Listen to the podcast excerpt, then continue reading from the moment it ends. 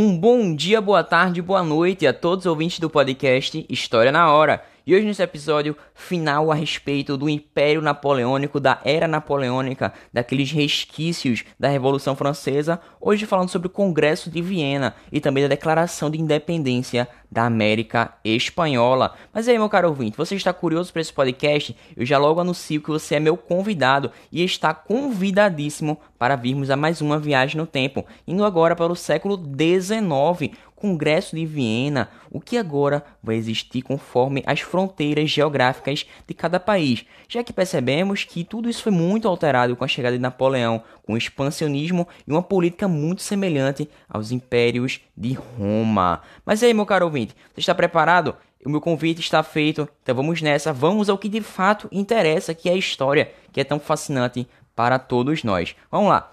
Após o Congresso, o imperador russo Alexandre I propõe uma santa aliança, que a Prússia, Áustria, Rússia, juntamente com a Grã-Bretanha, e as medidas tomadas no Congresso de Viena afetaram diretamente o Brasil, isso mesmo, o nosso país, com a entrega da Guiana para a França e a condenação do tráfico de escravos. Que coisa muito curiosa, né? O Brasil que era muito forte nessa parte de tráfico de escravos Inclusive, vai ser o tema do nosso próximo podcast, como que o Brasil se comportava diante desse turbilhão de mudanças, falando sobre o governo e administração de Marquês de Pombal, depois governo joanino, até chegarmos à nossa querida independência da pátria. Mas bem, essas quatro nações, Prússia, Áustria, Rússia e Grã-Bretanha, decidiram o futuro dos territórios tomados por Napoleão.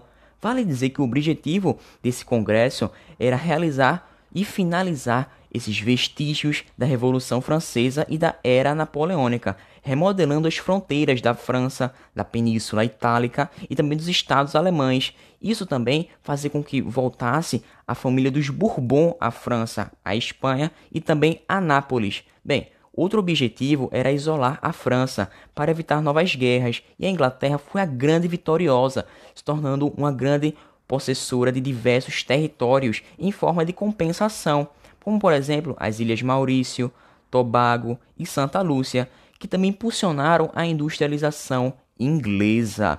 A França teve que pagar indenizações aos vencedores e parte do território foi ocupado por três anos, voltando às fronteiras de 1791, ou seja, aquele período inicial da Revolução Francesa. Por outro lado, como Bonaparte extinguiu o Sacro Império Romano Germânico para contentar todas aquelas demandas sociais, foi criada assim a Confederação Alemã, indo de 300 a 39 estados alemães. E com todas essas decisões, foram publicadas as primeiras leis contra o tráfico de escravos no Atlântico e também a busca pelo equilíbrio de poder das nações europeias. E aí, como que tudo isso vai implicar na declaração de independência do sistema colonial da América. Eu digo que isso está diretamente relacionado.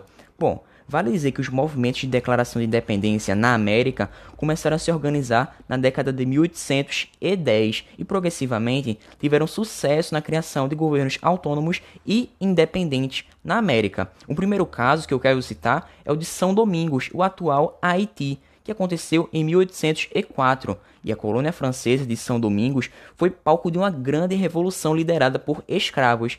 Isso fez com que essa colônia se tornasse o primeiro território americano a abolir a escravidão e também proclamar independência. E quando os escravizados africanos da ilha se revoltaram em 1794, obtiveram a liberdade. Nessa luta podemos dar destaque a Toussaint Louverture, ele que é o antigo escravizado que assumiu o controle do governo. Mais tarde, quando Napoleão chega ao poder francês, um exército é enviado à ilha, objetivando retomar essa escravidão e o domínio francês sobre a população. E os soldados da França, depois de enfrentar diversas doenças, febre amarela, foram derrotados pelos rebeldes. E em 1 de janeiro de 1804 foi declarada a independência haitiana. Inclusive, o retrato desse líder, Toussaint Louverture, está nas cédulas haitianas. Bom, vale dizer que também existe o caso paraguaio de 1811 em que a independência do Paraguai foi declarada neste ano, quase sem lutas ou guerras ou batalhas, sem tantos conflitos, né?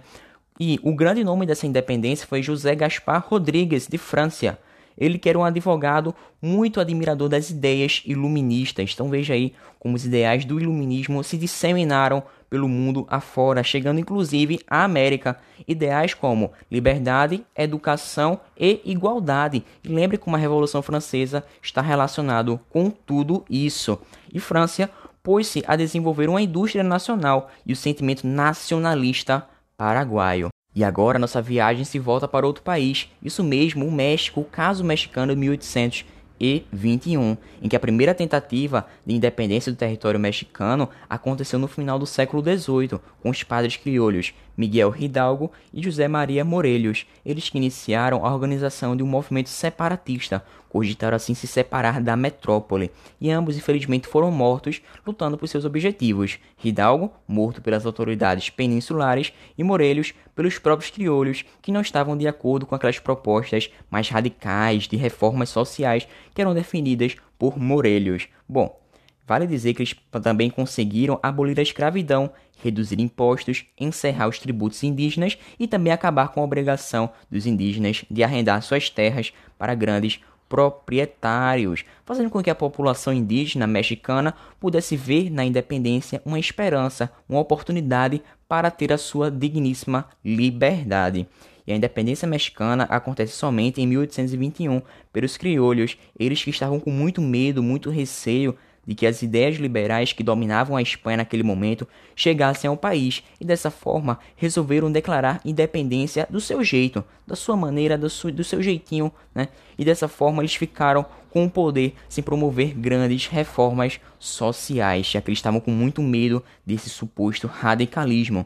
E em 1822, as elites locais colocaram no poder um general chamado Agustín de Iturbide, que foi proclamado imperador Agustín primeiro. E esse império teve uma duração muito pequena e terminou inclusive no ano posterior, que é 1823, quando o imperador foi destituído do poder. Bom, depois aconteceram diversas discussões sobre a liberdade política no país e também em 1824 foi criado um governo republicano.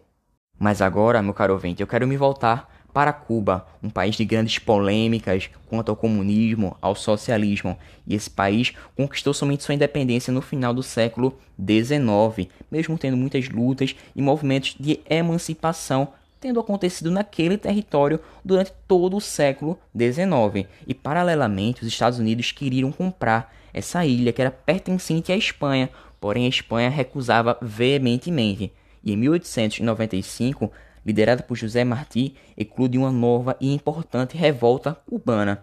E em 1898, os norte-americanos enviaram àquela ilha um navio para retirar os cidadãos estadunidenses que viviam naquele território.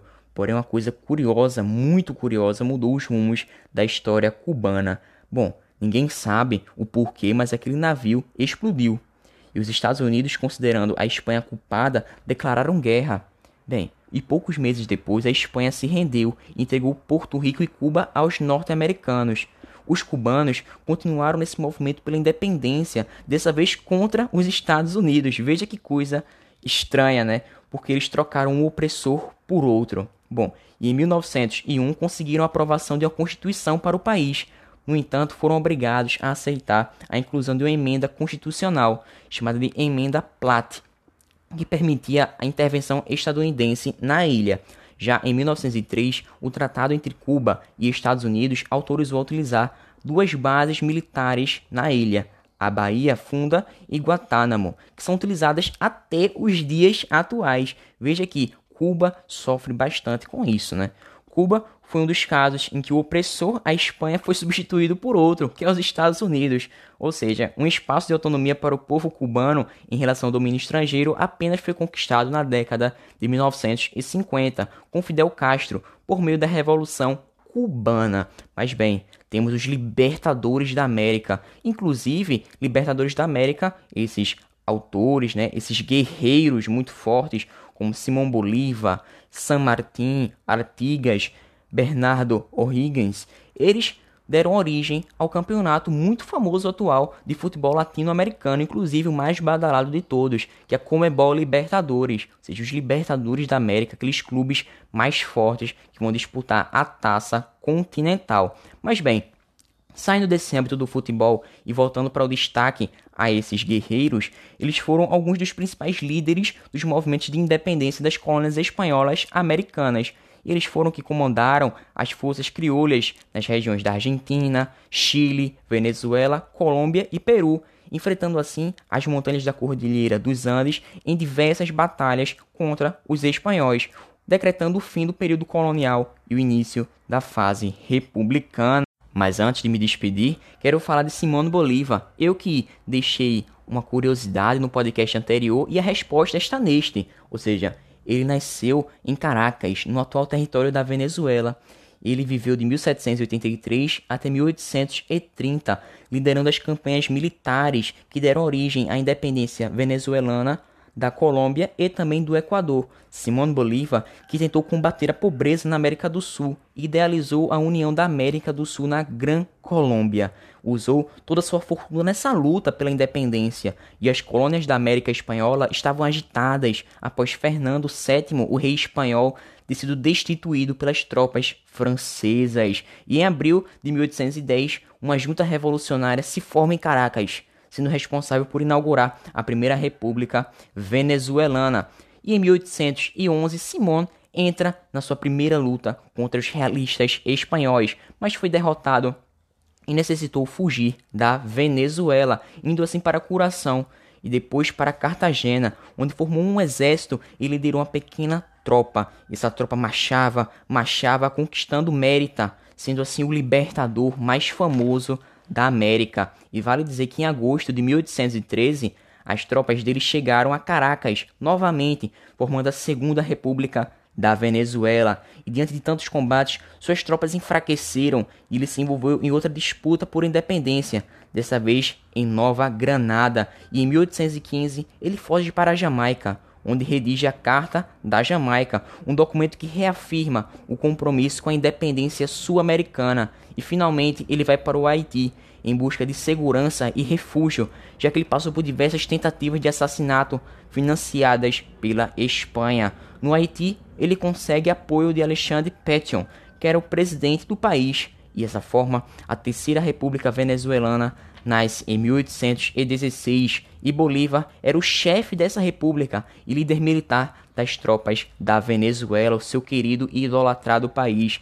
E em 1819 ele leva as tropas para Nova Granada e luta contra os espanhóis, o que consolida a independência da Colômbia.